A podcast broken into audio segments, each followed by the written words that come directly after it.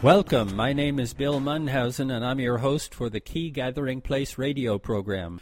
What we'll be gathering here is a great many people and their stories. Sometimes it will be a team of local residents to discuss a topic close to home. Other times we will share messages from people in other parts of the country or even around the world. God has equipped all of us to speak life into our community, and this program will be a forum for people to share as God builds his kingdom among us. No subject is too big or too small because everyone's story is unique. Today I'm joined by the team of people who are making this program possible. With me are Stacy Shore, Deanna Walton, David Batty, Matt Burns, and Ike Skelton. Each of us are activists or advocates, but we didn't want to just launch into a discussion of issues without you understanding the foundation of faith that directs our paths. I had this thought. A lot of people in the church are distrustful, I could say, or double minded about how they should be in, in society. A lot of people say we shouldn't get into politics because politics is a dirty business, it's not an honorable thing to be in, and so don't do that. And there's a lot of good scripture that reinforces that. Paul used to tell us in various scriptures to honor the government, don't defy the government. Also, though, Peter, when he was told not to spread the gospel, he defied the governing authority. So, with that introduction, how does faith interact with what you do and what you believe in? Well, you brought up about how uh, Christians today in America may feel a little du- uh, dual minded about whether they can or cannot participate or whether they should or should not participate. And I think that if they would read the founding of our nation and read anything coming from the overwhelming majority of our founders, they would very easily and quickly recognize that not only did our founders heavily believe in God as a creator and their guidance, they recognize, and for the first time in, I think, the history of the world, that a group of people realized that our rights didn't come from any king, they came directly from God Himself. When they put our founding documents together, they wanted uh, to recognize that, to give God the honor that that's where it came from. As you read the history of other governments around the world, you won't see anything like that today's Christians should be able to easily recognize they're not only uh, should they get involved in politics, but it's a requirement. Okay, to add to that, so here is my challenge, and this is how I look at it. A lot of people will say you can't mix politics and religion. Jesus was an activist. People want to put Jesus in a box and say he was meek and he was mild, but when you really understand and you dig into the New Testament and you track, you know, Jesus' path, he did not go in to necessarily be a peacemaker. Yes, he was meek, but the difference is meek does not mean weak. So Jesus went in and he challenged authority in a very respectful way, but he asked the questions and demanded answers. He he was not necessarily liked. So I think that the very important thing that I feel as a believer that everything we do we have fit into that structure when we're being called. Do we just say, "Oh well, whatever will be will be," or do we feel or need to be commissioned to be engaged and involved? At some point, there'll be a time to be engaged and involved, but will it be too late? We have the power now to get ahead of it and to ask the right questions and to protect our rights as Christians or just as ordinary citizens. If we would all just do a little bit, that would add to a lot. Rather than just a few of us getting involved, we're commissioned as believers to seek answers to questions. It's okay to ask questions. It's okay to challenge authority if we seek truth. I just want to read this is a scripture that that speaks to me. It's 1 Peter 3:15. But in your hearts revere Christ as Lord. Always be prepared to give an answer to everyone who asks you to give the reason for the hope that you have, but do this with gentleness and respect. If that's how you live your life, even when it comes to your activism, I think that as long as you do it with gentleness and respect, but with the affirmation of knowing the truth, then it's okay to ask questions. It's okay to be involved. I think, too, if we look at it as um, our unique position in history, being in America, being Americans, when, when we're talking about activism and say questioning authority, it's actually our right to do that. We're operating at a very unique time. And, and say in Bible times when they were being persecuted, they actually did not have the type of government that we have today. And we're obviously, we do have fear and trepidation that that could go away, that we could lose that. But right now, we have those freedoms, and it's our responsibility to be able to take the freedoms that we have and utilize them for the benefit of those around us. And two, we just have a really unique time in history to be able to stand for truth, stand for the word, stand for justice. That's actually a neat rabbit trail because back when in the first century, what choice did they have but to obey the government? So we have a very different status now in our dealing with government because the government answers to us. We are the government in some sense. One of the things that I was thinking about today that I would recommend everyone go back and look at is I've um, been compelled this past year or so to study the early church fathers, and by those I would mean like Polycarp, Irenaeus, um, or Irenaeus, Eusebius, all of those people who were in that time period. You know, Polycarp was martyred basically because he wouldn't worship Caesar. And there's actually there's a movie called Polycarp. It's on um, Amazon Prime, so I highly recommend watching that movie. It, gosh, it impacted me so much, and I actually I had my son watch it as well because the time period that they lived in, we have such a privilege today to be able to stand up and not have to face the lions at that point. But going forward, to know that this is such a small area of the world, it brings it into perspective that I I've been very privileged in America, but the rest of the world really actually faces what they faced in that time period. And so what really informs like what you're talking about. So what do we do?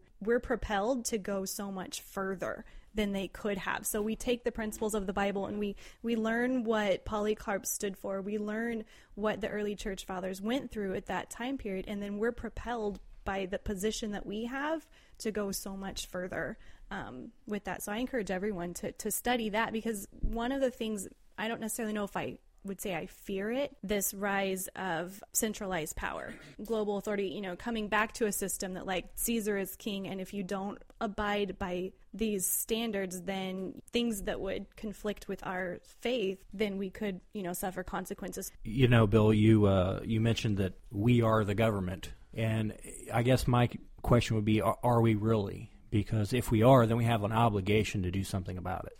This is a scripture that kind of speaks to me, and it's Romans fourteen eleven. And it says, For it is written, As I live, saith the Lord, every knee shall bow to me, and every tongue shall confess to God what are we going to say when we have to bow and we have to confess that we did nothing and we just stood around and waited for the end? People need to think that that might be a challenge that we are facing for a reason. And if politics have become nasty to the point where we don't want to be involved, well, maybe it's because we've not been involved that they've gotten that nasty. Whenever you are facing evil in this world, and there are things that our government is complicit in, we have an obligation to do something about it we have an obligation to stop it. And I believe that's a challenge that God is uh, presenting us with. Uh, Matt, I would say you're 100% correct about that. Uh, that is exactly right, and that's exactly why we are supposed to do something.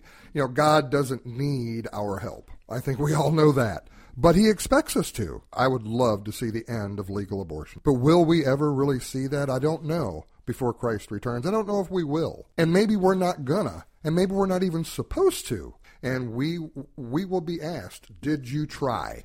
And to your your um, points earlier, you know, the different time then and the different time now, are we starting to come back around to that? You mentioned the one world government, how the left, well, that is where Satan has housed himself uh, to some extent, is in, in that that side. or In that, they are trying to eradicate and we'll say they, there are some within them, trying to eradicate God from our public schools, from the streets, from our buildings, our public buildings, everything. They're trying to eradicate God.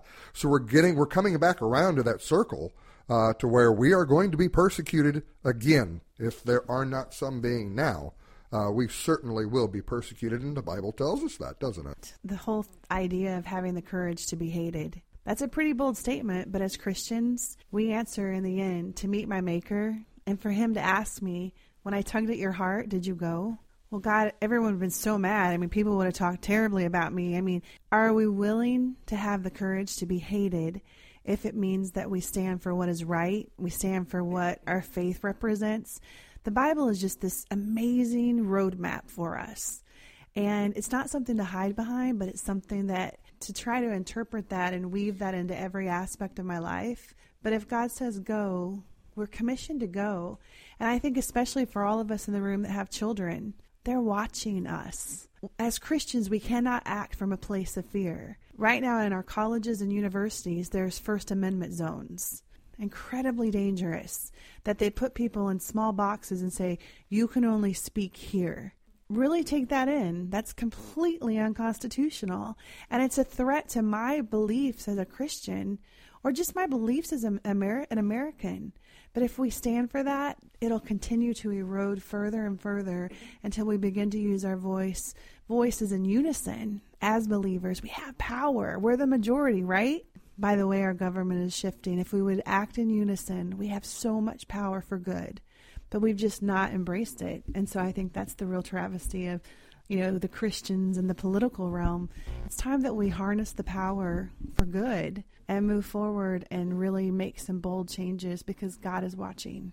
I'd like to ask you all about the divide in America. What is the solution? Is it a purely political solution or is it necessary to change people's minds? I mean, you talk about the universities and their uh, First Amendment zones, but universities used to be the most free places in the world. It used to be a place where free thinkers went, and now it's flipped the other way.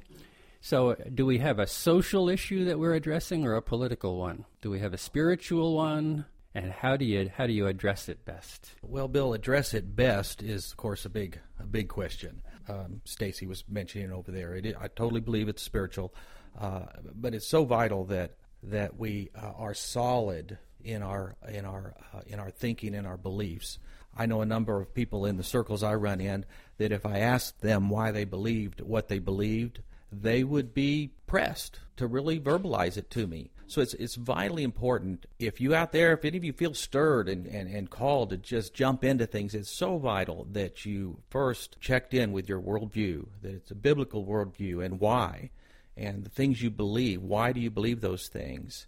You know, the question I hear is uh, you know, what's the role of the church in society? What's the role? But I, but I see it very simply put: loving God, loving your neighbor, and, and, and being unified to speak to what you were talking about, Bill, being unified in the Christ Jesus, Lord of all, because there's a price that's paid. So it's vital that you're that you've sought and that you seek the will of God in what you get involved in, because there is a cost that'll be paid. And and outside of the will of God, we all know people that have jumped off and took off flying down this cause and ran into wall after wall and got beat up. We're dual citizens and we can never forget that, you know. We're citizens of this country, and that has meaning, but we're citizens of the kingdom of God. You know, everything has got to pass through that authority. For instance, does, does God allow bad things to happen for his own purposes? Are we called to step into every injustice we see? I'll go on a limb here, but I'd say we probably have a couple of A type personalities uh, in this room right now. So it's especially challenging for A type personalities because where we typically go when we're faced with a challenge is we go and we visualize the solution. We visualize it solved and we work backwards putting our strategy together. Uh, we just we just have to be careful we don't run ahead of the Holy Spirit in our in our our citizenship in the kingdom of God. For us, it's like, uh, well, I've been there. I'm a believer. I've got that. That's put away. I'm packing that away. Now I'm going on with what I need to be about. And you can't do that. You have to revisit it. It's always been about you and the Father, not about man and man. Now, David said a lot of stuff there. yeah. but, but one thing that really, um, in particular, was the idea of unity and believing in truth. And I think that's one of the things the church is really struggling with because we don't have a shared idea of what is true any longer. We have all of these different denominations and subtly different ways of looking at things for a couple of years, David and I worked together here at, at the Creation Expo, the Creation Museum here in Camdenton. And we'd have all kinds of people come in with all kinds of opinions about stuff. And many of them were Christians. Christians believe that God used evolution. Some believe that God created in six days, and some believe there's a a billions of year gap between Genesis 1 and Genesis 2 and some had a had a vision and and believe what, what they heard in a vision from, from the spiritual realm. And we've had all of those different ideas, and that's just about creation. When it comes to how to interact with government, how to, how to live, everybody is a little bit different. And so I think that's why we see Christians not voting as a block. All, all denominations have their peculiar ideas. and all churches have their peculiar ideas. So it's really hard to find unity in all of that. And so maybe what David also said is we have to have Christ in our lives. And maybe that's why many people have reverted to more the one on one ministering to individuals rather than getting involved in big issues. We can see as believers one on one how that can work. We have a harder time seeing how we can have a be a united block affecting the whole culture could talk a lot more about all of that, but um, I just wanted to speak to one thing that David had said, and it's something that I actually wrote down today when I was thinking about the question if it's nearing the end, you know, what's the point of trying to fix things? And um, one thing I wrote down was I don't look at our active role in the end times as that of trying to fix things. Um, our role is just to be ready for the return of our King, you know, the groom. Our role is to demonstrate an already but not yet kingdom whose king is supreme above all other governments when it comes to worship and loyalty. And it's kind of what you're talking about is we anticipate what the kingdom is, and that's our focus. We have Christ in us, and we operate in that kingdom. Um, and I think there are many ways that we do demonstrate that kingdom. We actively participate in society with our biblical worldview. And so I think what you said about having that biblical worldview, like checking in with yourself, like what is my biblical worldview? And I think that would be a topic all in of itself is is to like talk to people out there and like explain like what is a biblical world view. I think that would be very important to, to touch upon and maybe even share what we believe that is for us and give people an idea of like, gosh, where do I start thinking about that? And so I feel, you know, we speak truth, we do justice, we look after the poor and the weak of our society, we live generously, and then we fearlessly have unwavering loyalty to the God of the Bible. As an imager of God, we're set apart to represent God, to demonstrate his rule of right and wrong and justice on the earth.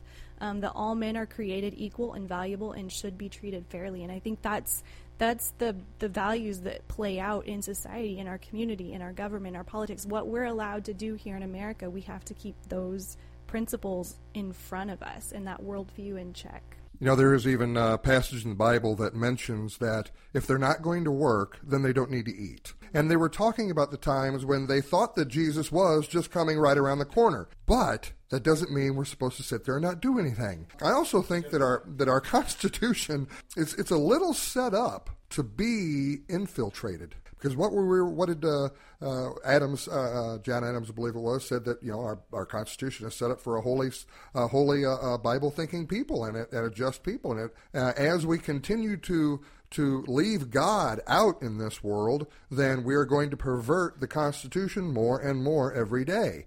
I would love to see a George Whitefield type of of uh, uh, of, of reawakening in this country, and you know, and and just and, and maybe that's not going to happen so great. So then I have to wonder then if a, if the Constitution and our set of government and God is absolutely love, absolutely, but we better remember that He is judgment and He is justice. We have to keep thinking about those things, and uh, we maybe we're at a point. Maybe America has gotten too big for the Constitution that we have. If that's true, if because part of being free in America is living kind of the way you want to live. But if it isn't through God's precepts, then it's not going to last. If you want to live the way you want to live, but not under godly precepts, then you know maybe we're at a point. Well, actually, that was kind of a, a neat thing that you just said. Maybe we're too big a nation. I have a friend, and we we always argue about constitutionality of things. And sometimes I think he thinks I'm mad at him, but we're we're just trying to come to the truth, each of us. But he believes that it's time for America to divide, for there for it to divide into two or three separate countries, and there may be a a country of conservatives who honor God and want to live according to godly principles and want to live according to the original Constitution. And there may be those people in some other places, like California, where they want to have more of a socialist society. Speaking to your point about how our Constitution is kind of set up, in a sense, to be infiltrated, we're not very good at being judgmental. We welcome all people. We uh, grant them freedoms. We want to, them to be integrated into society. We want to love them. We want to be Christian toward them. At the same time, some of the people who are coming into the country may wish us harm. We'd love to have open borders in a perfect world. We'd love to welcome everybody into our country, but we don't know all the people who are coming in and what their intent is there are places that are dangerous now. I, I let me talk about Europe because I, I kind of watch the news from Europe. There are like no-go zones in parts of Europe because uh, Muslims have moved in, and Muslims in their own country are can be perfectly nice people, but when they move into a foreign country, they're like a different culture. And you have these two different cultures kind of clashing, kind of keeping separate, and you end up with a divided country. And it's all because Western civilization wants to be welcoming. Okay, so let, us talk about that just quickly because I think that we want to be welcoming, yes, but within the parameters of what our law allow, our laws allow. So the fact is, when you look at the the countries that are um, that embrace Islam, they're not consistent with our belief systems. I'm just going to speak to Sharia law as a woman. There's no place for Sharia law to govern anywhere in the United States of America when we have a constitution if you look at it through the lens of a woman. So it's incredibly important. Like we've said under Bill Federer's teachings more than once my children have sat under his teachings. Because it's very easy to be misguided and given misinformation and you know just let them live live and let live. That is not that's not compatible with who we are. So to say let them break off and do their thing i say no way. This is the united states of america. Our constitution should reign supreme period. The interpretation really isn't terribly ambiguous when you go back to the origins. And so it is about going back to the origins of really what the intent was. That's what we do with legislation every single day. What was the intent of how it was written? That's how we interpret in our court systems. What was the original intent? We're commissioned to stand and not act from a place of fear, but from a place of authority. And so, if the Lord has inspired us, or if God's inspired truth in us, then we have to carry that out. I don't know what the consequences of that may bring. I don't know who's going to receive it or not. And so if that makes people uncomfortable, so be it. Because as Christians, it's like we don't want to hurt anybody's feelings. Truth is truth, period. And it's going to hurt people's feelings in this society that we live in, potentially. But we have to be unfettered and unwavering in our need to bring his truth forward and the interpretation i believe is not that difficult I think a lot of people want to make it difficult because they're uncomfortable with what the truth looks like. So I just don't believe confusion really is of God. I don't think it's that confusing. Here's the, here's the yeah but. yeah but. We have a lot of people in America who don't believe in God. They don't share our values.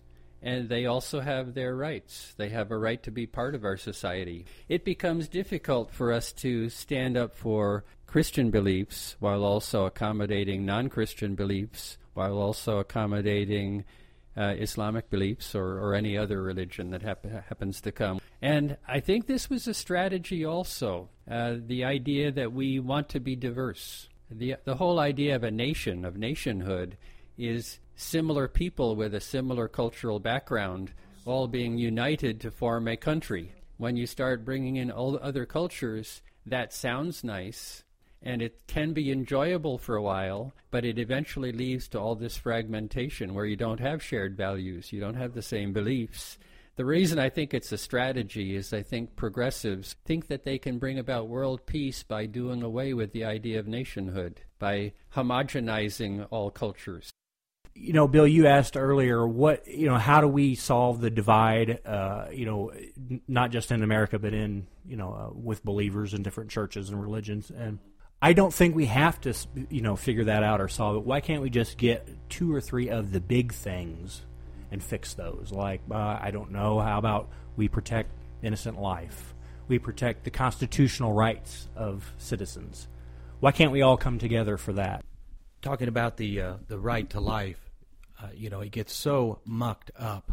But all that needs to be done is define life. It's already defined, actually. It just it needs to be um, uh, we need some courageous, courageous people to stand up and say it is a life. Uh, you know, ever since the fall, man's uh, been wise in his own mind, and you know, there's a lot of wisdom scripture for a reason. God would have us lay man's wisdom down and seek His wisdom. Uh, Stacy talks about the truth, absolutely, putting the truth out there. I love the picture of shining light into darkness because uh, that is the way What happens after then, where the world goes, it's in God's hands, but we're to be active in shining the light in these very, very evil, dark places. I think the purpose of, of the this session has been solved in a sense because we're revealing how complex things are and how our faith kind of speaks into everything that we do. The church, members of the church, all of us, we are all thinking of this very seriously. We're, we're not just taking a simple minded approach to anything because all of these issues are complex and we're dealing with them intellectually, we're dealing with them spiritually, we're praying through things, and we're having fellowship together to talk about it. This is really what the church should be doing. It should be talking about every issue that's involved in society. Get involved in any way you want to, but you have to be involved in the thought. Okay, another topic that affects how Christians interact with society is our view of the end times, eschatology. And there are several different schools of eschatology, and that makes things complicated. But um, I just kind of like to have a discussion, an open discussion. How does the end times affect what we're doing? If it is the end of days, is our our attempt to reform the American government foolish because it's going to be wiped away anyway? That's kind of like the start of a discussion. Who would like to go first? But you know, again, we have this problem, and and, and certainly Christians have um, uh, are, are to look for Christ every single day for his return. He doesn't even know when he is supposed to return, only the Father, right?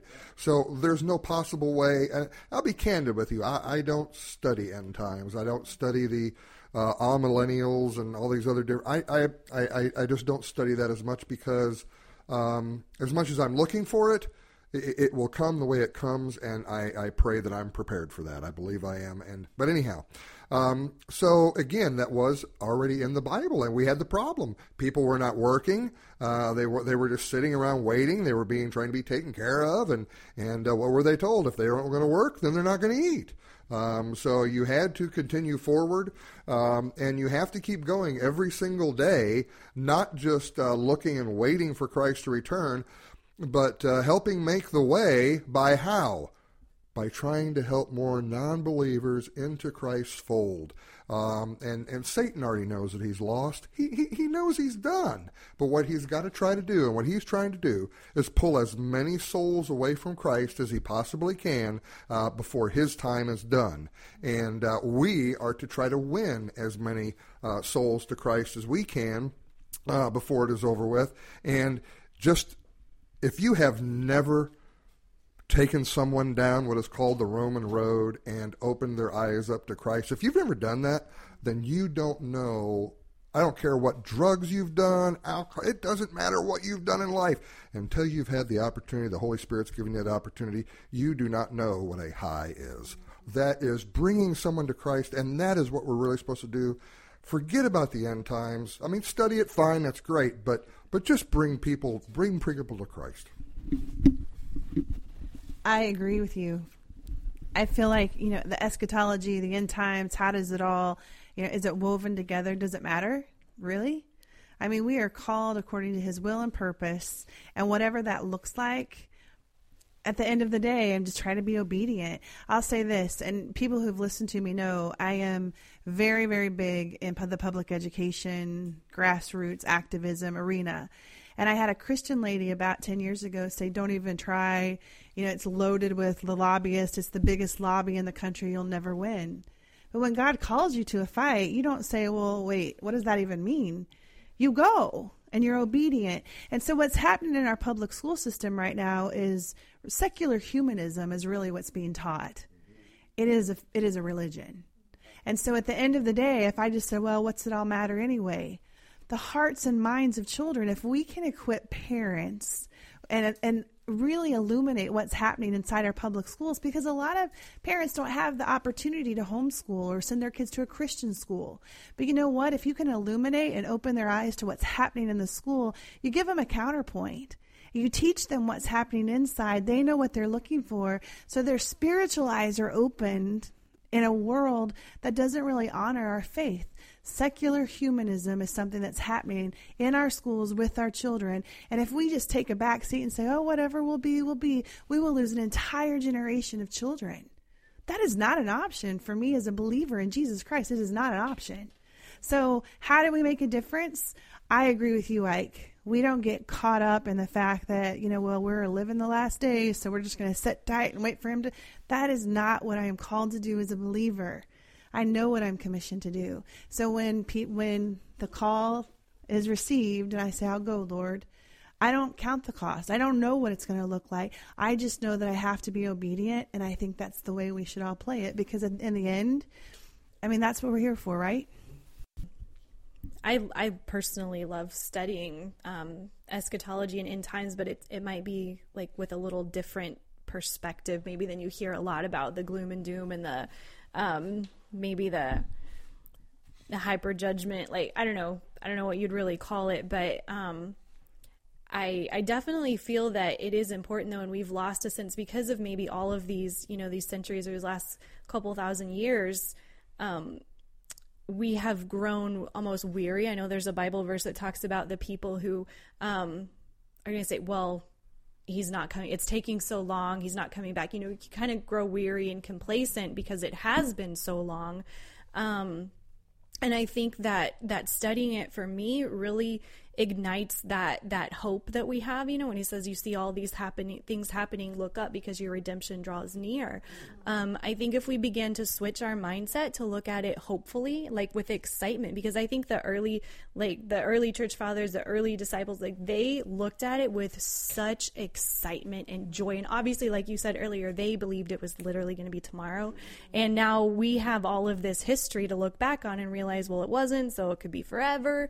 But no like gaining bringing back that readiness of like right now, it could be here at a moment and living within that hope.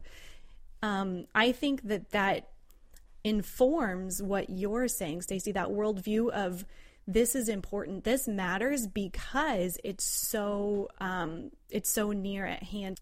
But yeah, like um, the hope that we have living in the end times, like Jesus, he he told his disciples like at a point like the the Jews should have discerned the times for his first coming.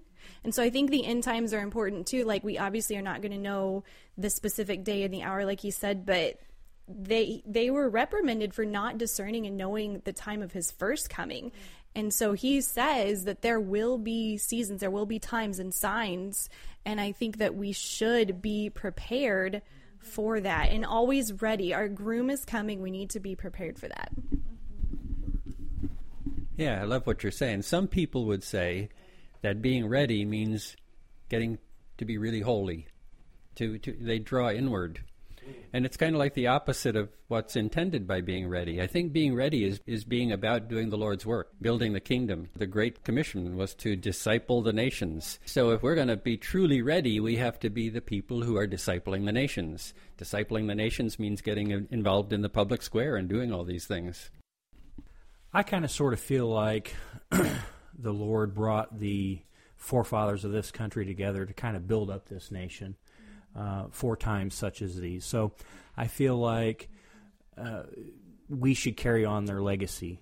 And if you look at what the church does with uh, mission trips overseas and speaking the Lord's word and trying to get that message out to people who have never heard it before, that's so important. But it's also important not to forget about what's going on here at home because we may have uh, young folks. It's not that they've ne- maybe never heard the word, but they've been told that uh, you know not to believe it, and so that's that's something that we've not really responded to very well. And I think I think the Lord has put us in this place to to try to do that. So I think that ties into what everybody's saying about you know the evangelism and speaking the Lord's word. It's not just overseas. That's important. Uh, but it's also important right here at home. So we need to f- look at that as well. I think so. Uh, yes, I think that uh, when it comes to end times, there's there's there's lots of damage being done out there in the Christian community. I mean, there's uh, there's the uh, live like you're leaving, which which can be very problematic. Uh, I mean, a good friend of mine uses that phrase, you know, live like you're leaving. And I, I understand exactly what he means, but spoken just out there in the in the populace, you know, um, it, it just it it, uh, it can lead it can lead in a wrong direction. Uh, I've reconciled end times personally with the fact that I think since Pentecost, uh, I think we're we're still to do exactly the same thing we were called to do. We're still to be the same way, and uh, we're to love God. We're to love our neighbors, and and we're to be a light on the hill. Uh, I don't think anything's changed, no matter how close we get. And and for me, when I think about getting close to the end of times, which is actually the beginning of eternity in a sense, uh, I think more and more about how precious my relationship with the Father and that He drew me to Him. How precious that gift is. I mean, it's precious beyond descript, describing when it occurred 22 years ago for me and, and, and at the cross when Christ gave His all. But when I think about getting closer to that time, it just is so much, if it's possible, so much more precious. And, and where I live, is I ask myself, what do I want to find Jesus? What do I want Jesus to find me doing when he comes? What do I want him to find me doing?